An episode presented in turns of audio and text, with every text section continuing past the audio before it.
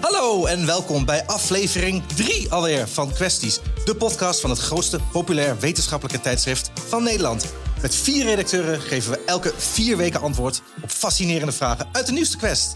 Op de cover van de nieuwe quest staat de verbeterde man. Mannen waren eeuwenlang heer en meester. Maar nu vrouwen ons aan alle kanten inhalen, hebben wij mannen zeven belangrijke updates nodig. En daar gaan we het zo over hebben. En we gaan het hebben over stress. Is dat iets waar je kapot aan gaat? Of juist een geweldige uitvinding? van de natuur. En we gaan het hebben over kunst. De ene houdt van aquarelletjes met molens en de ander van abstracte lijnen en stippen. Maar je kunstsmaak bepaal je niet zelf. Mijn naam is Adriaan Te Braak en naast mij op de redactie in Amsterdam zit mijn collega Ellie Possumus. Ellie, jij bent mijn medetukker. Ja. Wat goed. Heerlijk, hè? Het is een beetje langs me heen gegaan. Waar, kwam je, waar ben jij geboren en getogen? In Almelo. Ah, oké. Dat hoor je niet meer. Ik in Enschede. Oh, misschien zijn, hebben, hebben we elkaar wel eerder ontmoet zonder dat we het uh, echt door hadden. Ik denk het niet. Nee? Ging jij vroeger altijd naar de New York? Maar ik ben heel oud. Nee joh. Ja, maar jij bent niet zoveel ouder als ik, hè? Dan ik. Jezus. Dan heb je dat tukkersen weer dat eruit komt, hè? Dat, dat, gaan, we, dat gaan we knippen. Ja. Pepijn van der Gulden, de man die op kantoor het liefst op zijn sokken loopt. En nu heb ik schoenen aan. Maar, maar nu heb ik een tapijtje. Maar, uh, wat, uh... nou, eigenlijk zou ik dat wel even kunnen doen hier. Want het is een mooi tapijt. Ja. Het is toch veel lekkerder om lekker op je sokken ja? over de kantoorvloer te sloffen dan uh, op schoenen. Okay. Ja, ik heb een hond die altijd mijn sokken kapot bij. Dus, en al mijn sokken zitten gaten, dus ik doe het niet meer. Maar... Doe je in de wc, naar de wc wel je schoenen aan eigenlijk? Uh, naar de wc toch wel eventjes, ja. ja. Dat vind ik dan toch, toch in het mannentoilet wel iets frisser. Ja. Is dat zo? Nou, daar kunnen we het een andere keer over hebben. Wat is frisser, mannen- of het vrouwentoilet? Melanie Metz, nog steeds de trotse koploper van de quiz... en de vrouw die elke maand mag beslissen welk dier het huisdier van de maand wordt in Quest Junior. Welk huisdier is het deze maand? Uh, deze maand? Oh, dan moet ik heel even nadenken. Oh, ik weet het alweer. Ja, het is een, uh, het is een kat. Het was oh, een, kat. kat. Ja, oh, het, was, het was een hele, ja, niet heel spannend huisdier. Nee, we hebben ook wel eens kippen en parkieten. Heb je dan niet een kat al eerder gehad? Of is het gewoon... Nee, maar het, is, het zijn uh, huisdieren die de kinderen zelf ja, indienen. Precies, het ja. zijn huisdieren van kinderen zelf. Ja. En zij dienen dan een huisdier. En deze keer was het had een kind een leuke foto van een kat.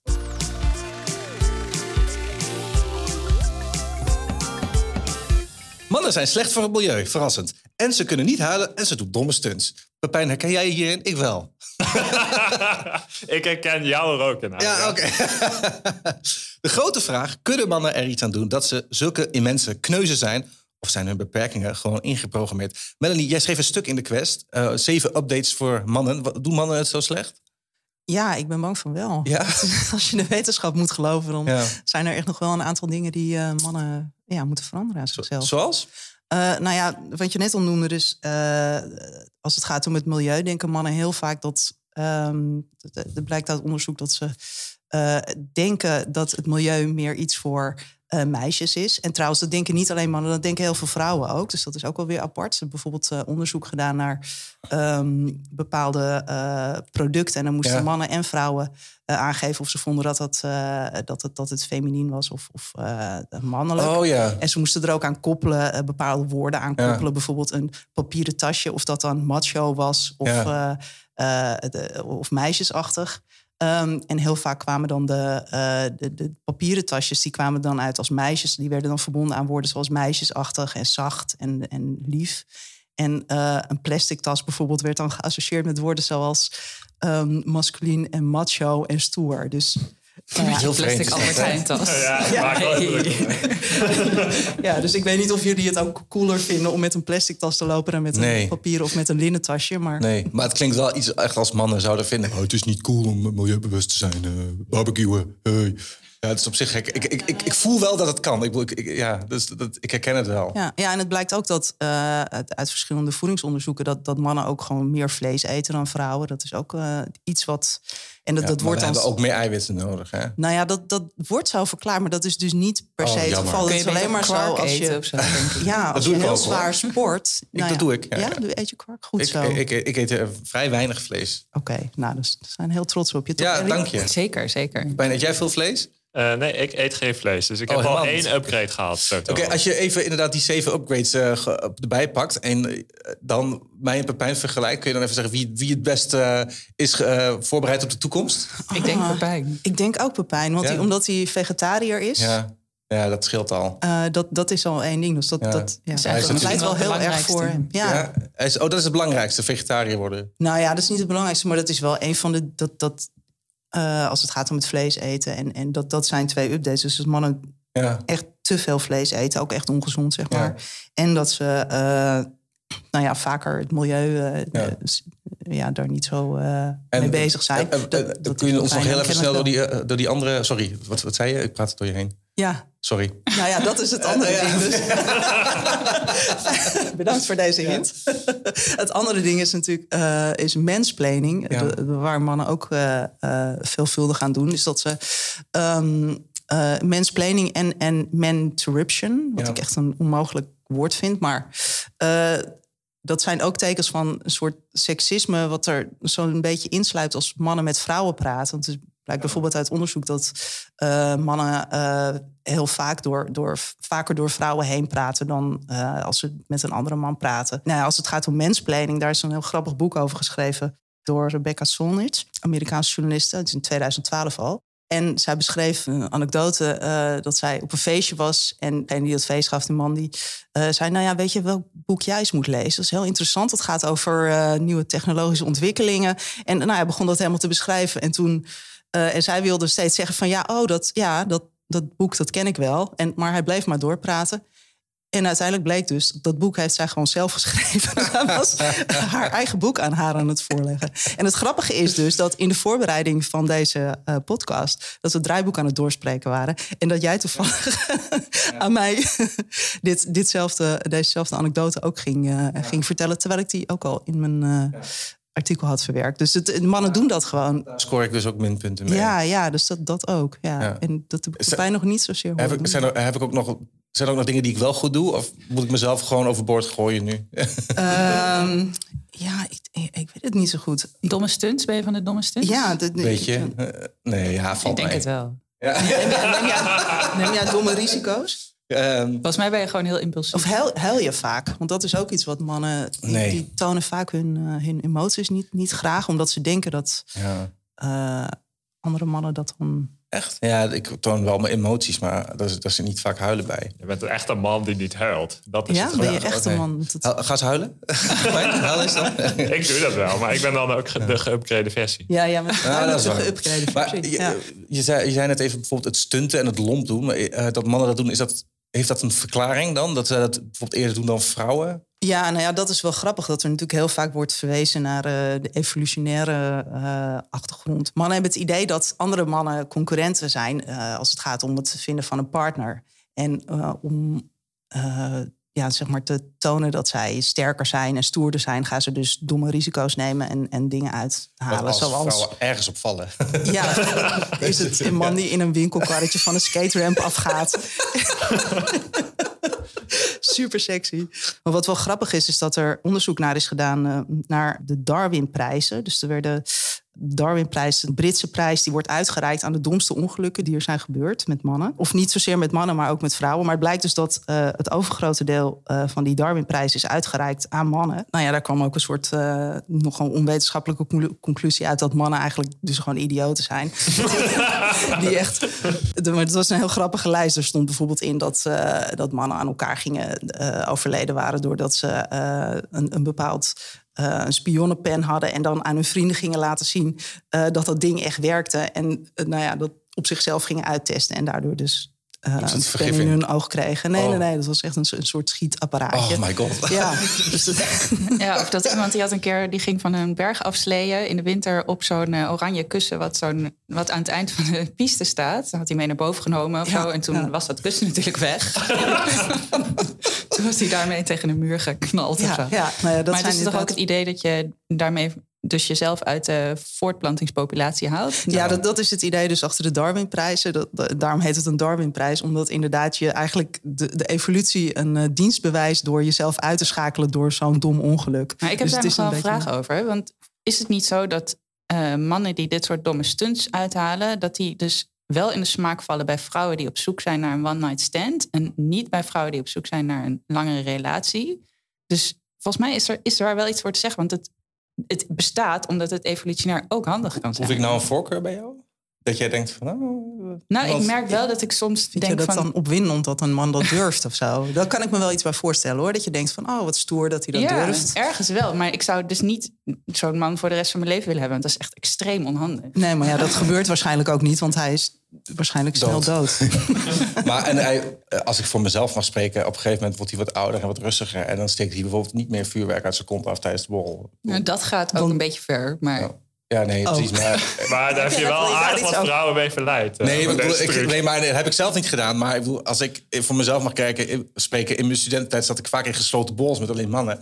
En dan gebeurde gewoon helemaal van shit. Maar het was niet zo dat er vrouwen bij waren. Dus het was niet zo dat we dan aan het wedijveren waren voor vrouwelijke aandacht. Het was echt gewoon elkaar in de fik zetten voor de lol. Ja, nou, maar het idee daarachter is dus dat, dat je dat vooral doet tegenover andere mannen. Dus Oh, dus ja. je, je, schakelt, ah, ja, dus je, je schakelt eigenlijk de concurrentie alvast uit. Van, nou ja, kijk, ik ben Ja. stoerder. En eh, als we straks eh, de kroeg in gaan, dan ga ik de meisjes pakken. Dan, ja, oké. Want ik heb net vuurwerk uit mijn kont. Ja, daar sta je wel bovenaan de pikorde bij mannen.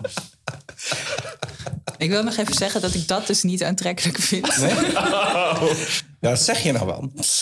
Oké, gaan we naar de quizvraag. Ehm, volgens het CBS stierven er in 2020 22 vrouwen aan, en dat is, dit, dit zegt het CBS dan, eh, accidentele verdrinking. Dus die zijn gewoon verzopen. Hoeveel mannen verdronken er? Eh, en dan wil ik, en dan wil ik eh, dat jullie een getal zeggen en degene die het dichtst bij zit krijgt het punt. Hoeveel vrouwen zijn er? Eh, 22 vrouwen. 60 mannen. Jij zegt 60. Ik denk dat het, dat het heel veel meer mannen zijn. Ik denk, ik denk dat het er 120 zijn. Ja, ik dacht ook een hoog aantal. Dus ik ga dan voor eh 92. 92. Dan eh, heeft Pepijn het goed, want het waren Yes. 85. Ah, ja. Zo zien we weer, hè? ons kent ons. Ja, ja. Dat helpt dan toch, ja. ja, dus die noteren we. Ja, dat waren, de, eh, het waren er inderdaad 85.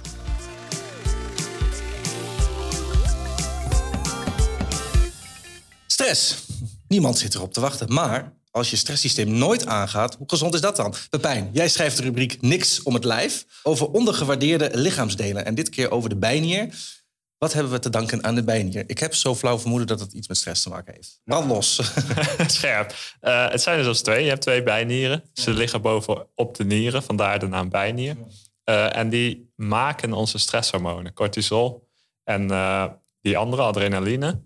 Eh, en die zorgen dus dat wij stress ervaren. En nu denken we vaak, oh shit, stress. Dat willen we niet. Maar eigenlijk is stress heel erg fijn.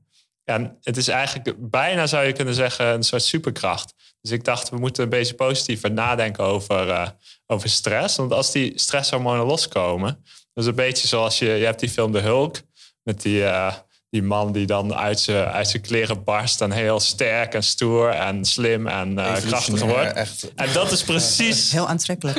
ook heel Alle aantrekkelijk. geïnstalleerd. Dat is precies wat stress doet. Want als die stresshormonen loskomen, dan word je dus tijdelijk even sterker, sneller, slimmer, alerter. En dat is eigenlijk ideaal. En het mooie is ook nog, je hoeft niet eens uit je kleren te scheuren. Je blijft gewoon eh, eruit zien zoals je bent. Maar dankzij die stress ben je even alert. Eh, en het voorbeeld dat dan heel vaak gebruikt wordt, is van de oermens. Die kwam dan een, eh, een leeuw tegen of zo. En die had stress en die kon dan wegrennen. En dan denk je, ja, wat heb ik daaraan? Eh, ik kom niet zo vaak leeuwen meer tegen. Maar vanochtend fietste ik hierheen en was er bijvoorbeeld een bijna botsing. Met een leeuw. ja, die, die kom je altijd tegen. En dan, eh, dan gaat ook die adrenaline Ja, omhoog. En kun je Ja. snel even omhoog. En nu zijn we een podcast aan het opnemen. En dan hebben wij ook even superkracht. Omdat we nu eh, waarschijnlijk hoger eh, ja, scherper zijn. Melanie is altijd scherp. Maar wij zijn nu ook eh, scherp als een mens. Nou, ja, oké. Dank je. Het is eigenlijk een superkracht, zeg jij. Ja, dat, Zou dat eh, ook een goed, goed stripfiguur zijn? Een superstressman die gewoon op, op elk moment dat hij wil zijn stress aan kan jengelen. Voldoende adrenaline heeft om elke uitdaging aan te gaan. Ja, dat zou wel een mooi, eh, mooi beeld zijn. Maar eigenlijk zijn we dat dus zelf. Wij zijn zelf een soort van superhelden. Want wij, eh, als het even nodig is, dan kunnen we onszelf naar een hoger niveau tillen. Dankzij stress. Kun je dat ook eh, zelf eh, aansturen? Dat je zegt, ik wil nu even wat stress hebben? Nou ja, ik denk dat het min of meer vanzelf gaat. Als jij uh, bijvoorbeeld als je iets belangrijks moet doen, dan gaan gewoon die hormonen uh, schieten de lucht in. Of als je dus bijna wordt aangereden door een leeuw, dan.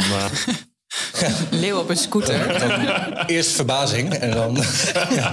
ja, maar dankzij die adrenaline gaat dus. En dat merk je ook. Nou ja, dat ken je ook vanuit de achterbaan. Dan schiet je alertheid omhoog. Ja, dan kun je gewoon net wat sneller reageren op een situatie. Dus dat is best wel ideaal eigenlijk. En vinden jullie stress ook zo geweldig? Ik heb een beetje een, hoe zeg je dat? Tweeledige relatie met stress. Ik, ik haat stress, maar ik functioneer ook het beste op, op stress. Oké. Ik ook wel hoor. Wacht dan echt tot vlak voor de deadline met een stuk gaan schrijven. ja, en dan. altijd, ja. Ja. En dan eerst nog een paar keer mailen naar de eindredactie dat het uh, Ja. later is. Nee. ja, precies. Lekker om dat stressniveau een beetje op te pompen. Ja, precies dat. Ja. En dan gewoon messcherp een heel en stuk en schrijven. dan in een minuut, hè? Echt Precies. vol spelfouten, maar dat maakt niet uit. maar je kunt dus, eh, wat je zegt, het is een superkracht, maar het, kan, het is toch ook op een of andere manier ook slecht voor je. En je kunt het toch ook bijvoorbeeld. Ja, dus daar, daar zit het ingewikkelde in. En dat is ook waarom we stress vaak negatief zien. Het is best wel tof om een superheld te zijn. Maar eigenlijk wil je natuurlijk heel even de hulk uithangen... en dan weer gewoon eh, rustig aan doen. Maar als je nou te vaak eh, stressprikkels hebt... Dan, eh, dan blijf je eigenlijk stressvol gedurende de dag. En dan lig je ook als een superheld in bed. En dat is helemaal niet fijn, want je hersenen die malen... en je bent steeds maar bezig Ja. met hoe ga ik de wereld redden. Maar je hart Ja. klopt... eh, en dan is het dus eigenlijk niet fijn om. eh, dan, ja, dan wil je gewoon rust hebben en geen stress. Dan gaat het mis. En andersom, als je nooit stress zou. Kan, kan dat? Dat je nooit stress hebt? Nou, ik denk dat je dan heel erg je best moet doen. Want eigenlijk eh, voor dat cortisol geldt dat eigenlijk al opstaan al de eerste stressreactie is in feite. Dus je stressniveau Ah, als je wakker bent hoger dan als je slaapt.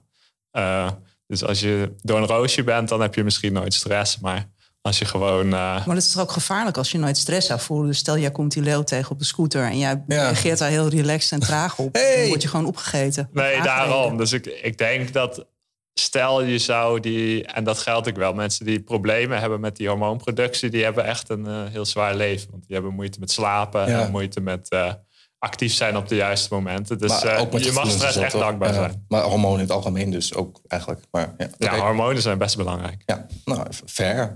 Hebben wij niet in de westerse wereld dan misschien toch te veel stress, waardoor we ja, sneller eh, overspannen raken? Of Er zijn allemaal eh, meditatietrainingen aan het ja. doen en antistressdingen. Is het dan eigenlijk niet nodig? Eh, want stress is ook bijvoorbeeld bij ziekte heel belangrijk. Dus dan helpt het je om, eh, om lichamelijk sterker te blijven. Dus ik kan me voorstellen, jij hebt net een baby gekregen, Adriaan, dat je dan inderdaad relatief hoog stressniveau he- hebt. Maar dat helpt dus inderdaad om Ja. korte nachten en, eh, en toch een schitterende podcast te maken.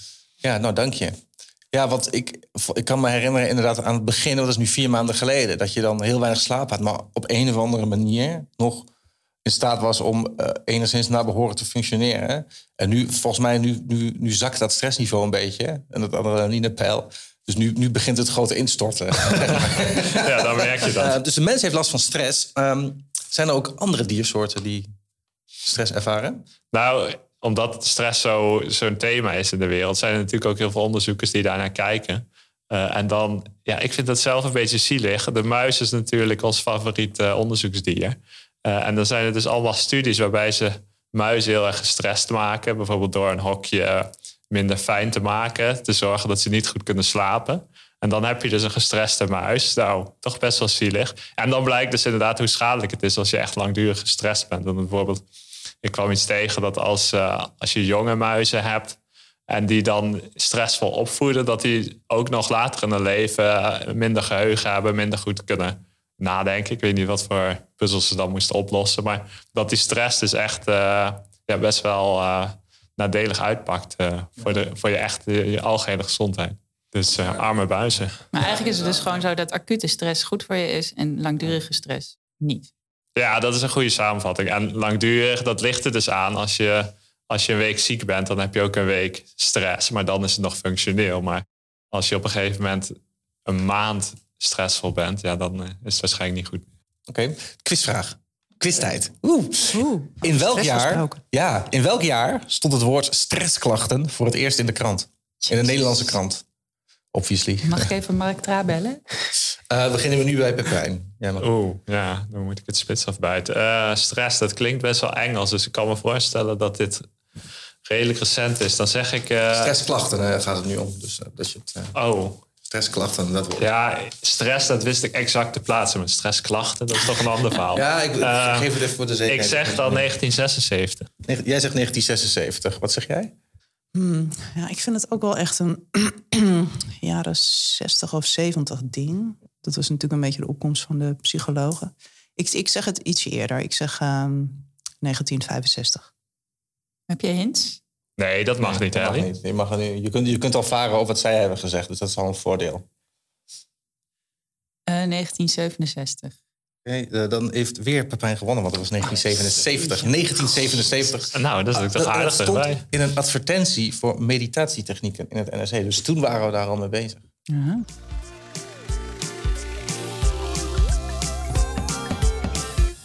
Kunst. Je houdt ontzettend van de oude meesters met hun fotorealistische landschappen en portretten. Of je bent juist gek op de meest abstracte kleur- en kliederwerken. Waar komt je kunstsmaak precies vandaan? Ellie, jij schreef over het restaureren van schilderijen uit de 17e eeuw. Waar ben je geweest? In het eh, restauratieatelier van het Mauritshuis in Den Haag.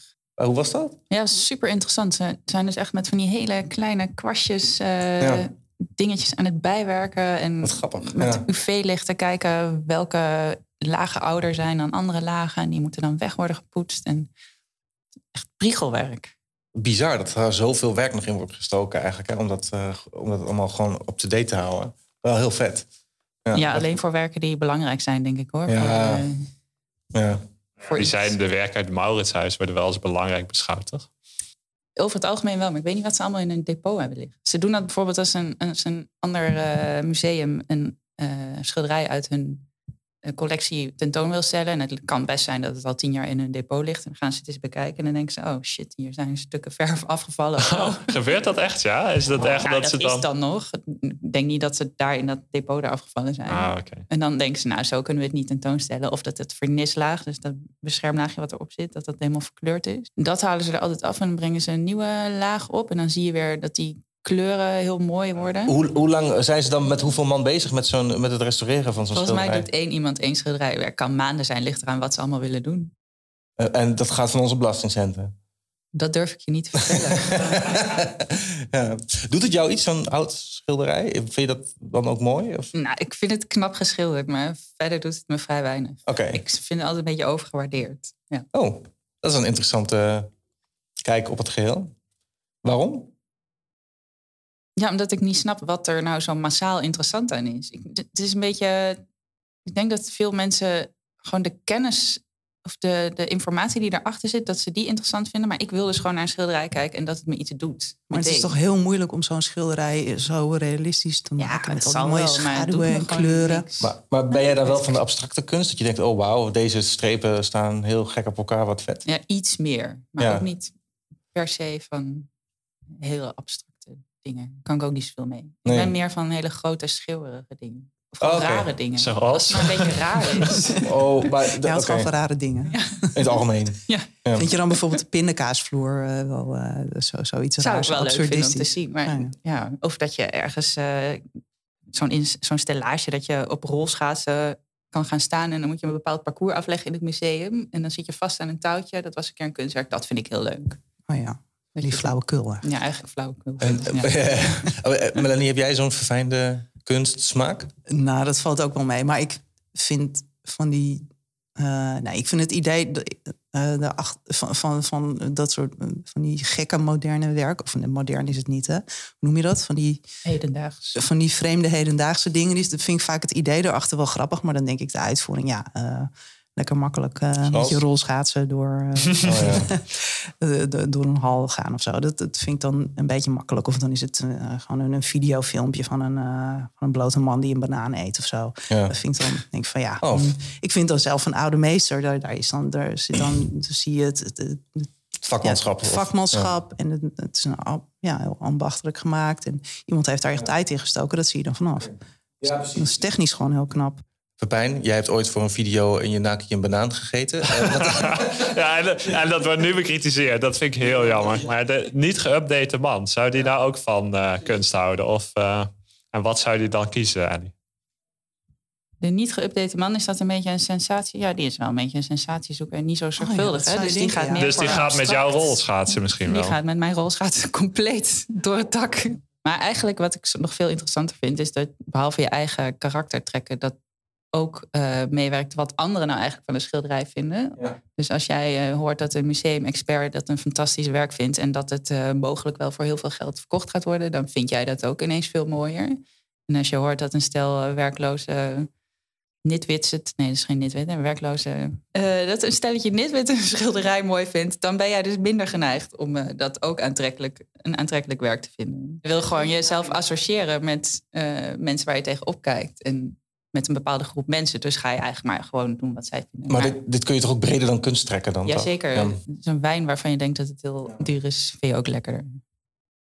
Maar Pepijn heeft er vast een nog Ja, mooiere Dit is verklaring mijn, mijn kans namelijk. Als soci ik ben socioloog. En nu kan ik even mansplainen. Dus die mogelijkheid wil ik graag grijpen. Dit zijn wel weer minpunten, hè? Dit. Laten we wel houden wel een beetje bij. score af, Pepijn. ja, dat is zonde eigenlijk. Maar nee, eigenlijk... Want het, het is natuurlijk heel apart met kunst. Dat is, je hebt die Rembrandts, die hangen in het Rijksmuseum, daarbovenin.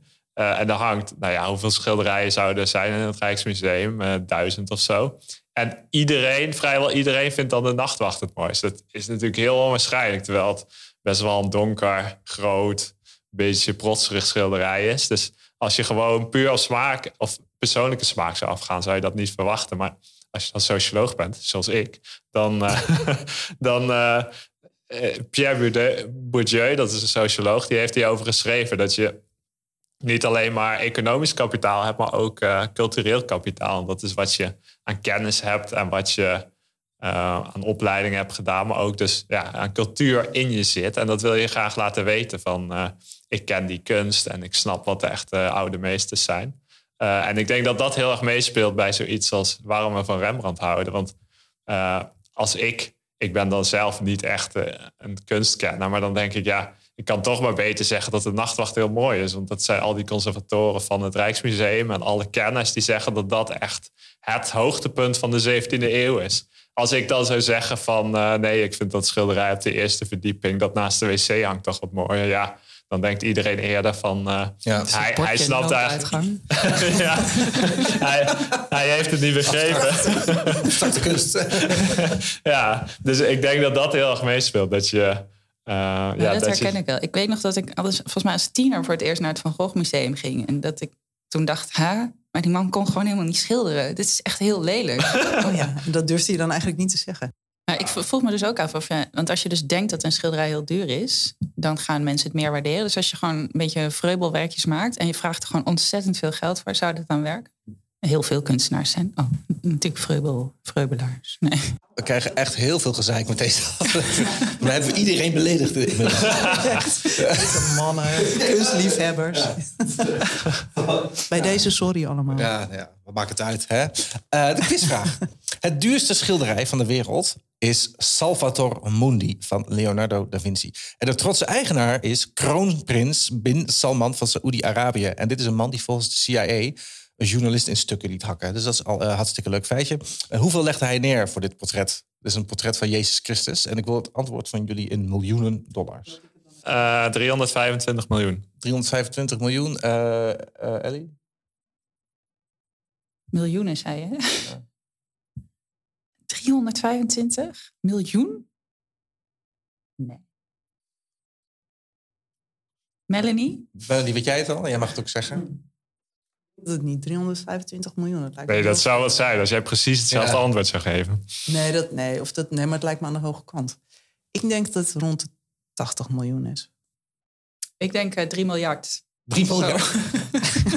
Hoeveel miljard miljoen is dat? Ehm 48 miljoen. 48 miljoen. Oké, eh, nou dan heeft wederom Pepijn gewonnen. Ja, het is echt een gigantische inhaalslag die hij hier maakt. Want het was, ja, dit was eh 450 miljoen. 450, gekocht op een veiling in 2017. En het leuke daaraan is dat er nu onderzoek is geweest... en dat het een hele grote kans is dat het niet van Leonardo da Vinci is... maar een of andere leerling in zijn atelier. Dus lekker voor je kroonprins, die journalisten in stukken liet hakken. Op yours. Nou, ik denk dat de kroonprins nu ook beledigd is. Ja, Ja, ja, precies. en daar moet je mee oppassen. Ja, nu, moeten we, nu moeten we echt op onze tellen gaan letten. Oké, nou, eh, dat was hem alweer. Zijn we tevreden? Nee. Ik Nee, je bent- ik- Ellie is ik heel heb- gefrustreerd. Ja, ik heb dus nog maar vuurwerk? drie afleveringen één quizpunt. Ja. Oeh, Ja, dat schuld is dat? lekker. Is Ja, dat, is dat mijn nee, schuld? ik neem alle schuld op me, maar ik kan niet zo goed tegen mijn verlies. En ik ben heel slecht in quiz. Nou, bedenk dit de volgende keer dat dat we aan de quiz gaan beginnen, zodat je het stress een beetje, je stress een beetje op kan Ja, dat is poppen. Misschien je dan te beter. gestrest. Ja. Maar dus bij deze hebben we na eh, drie afleveringen. Ellie heeft één punt, Pepijn heeft vijf punten en Melanie heeft vijf punten. Spannend hoor. Ja, het is ons wel, Melanie. Ja. Ja. Nou, dit was de derde aflevering van Questies. De verhalen van vandaag staan in Quest 12 van 2021. En je kunt de Quest dus nu kopen in de winkel of op shop.quest.nl. Of gewoon abonneren natuurlijk. Ik ben Adriaan de Braak en naast mij zitten Ellie Postumus, Pepijn van der Gulden en Melanie Metz. En de eindredactie is van Frank Bijen. En we hebben nu ook een mailadres, kwesties.quest.nl. Dus stuur daar al je vragen, je beide handen opmerkingen, je quizvragen, je complimenten. En eh, ja, ook al je klachten naar aanleiding van de inhoud van deze aflevering naartoe. Dat vinden we hartstikke leuk. En dan kunnen we je de volgende aflevering eventueel meenemen of belachelijk maken. Of nee, dat gaan we niet doen. Dat gaan we niet doen. Als jij onze podcast leuk vindt, druk dan vooral op abonneren. En laat ons dus even een of laat even een reactie achter. En vertel al je vrienden over. Dat vinden wij ook superleuk. En tot over vier weken. Doei!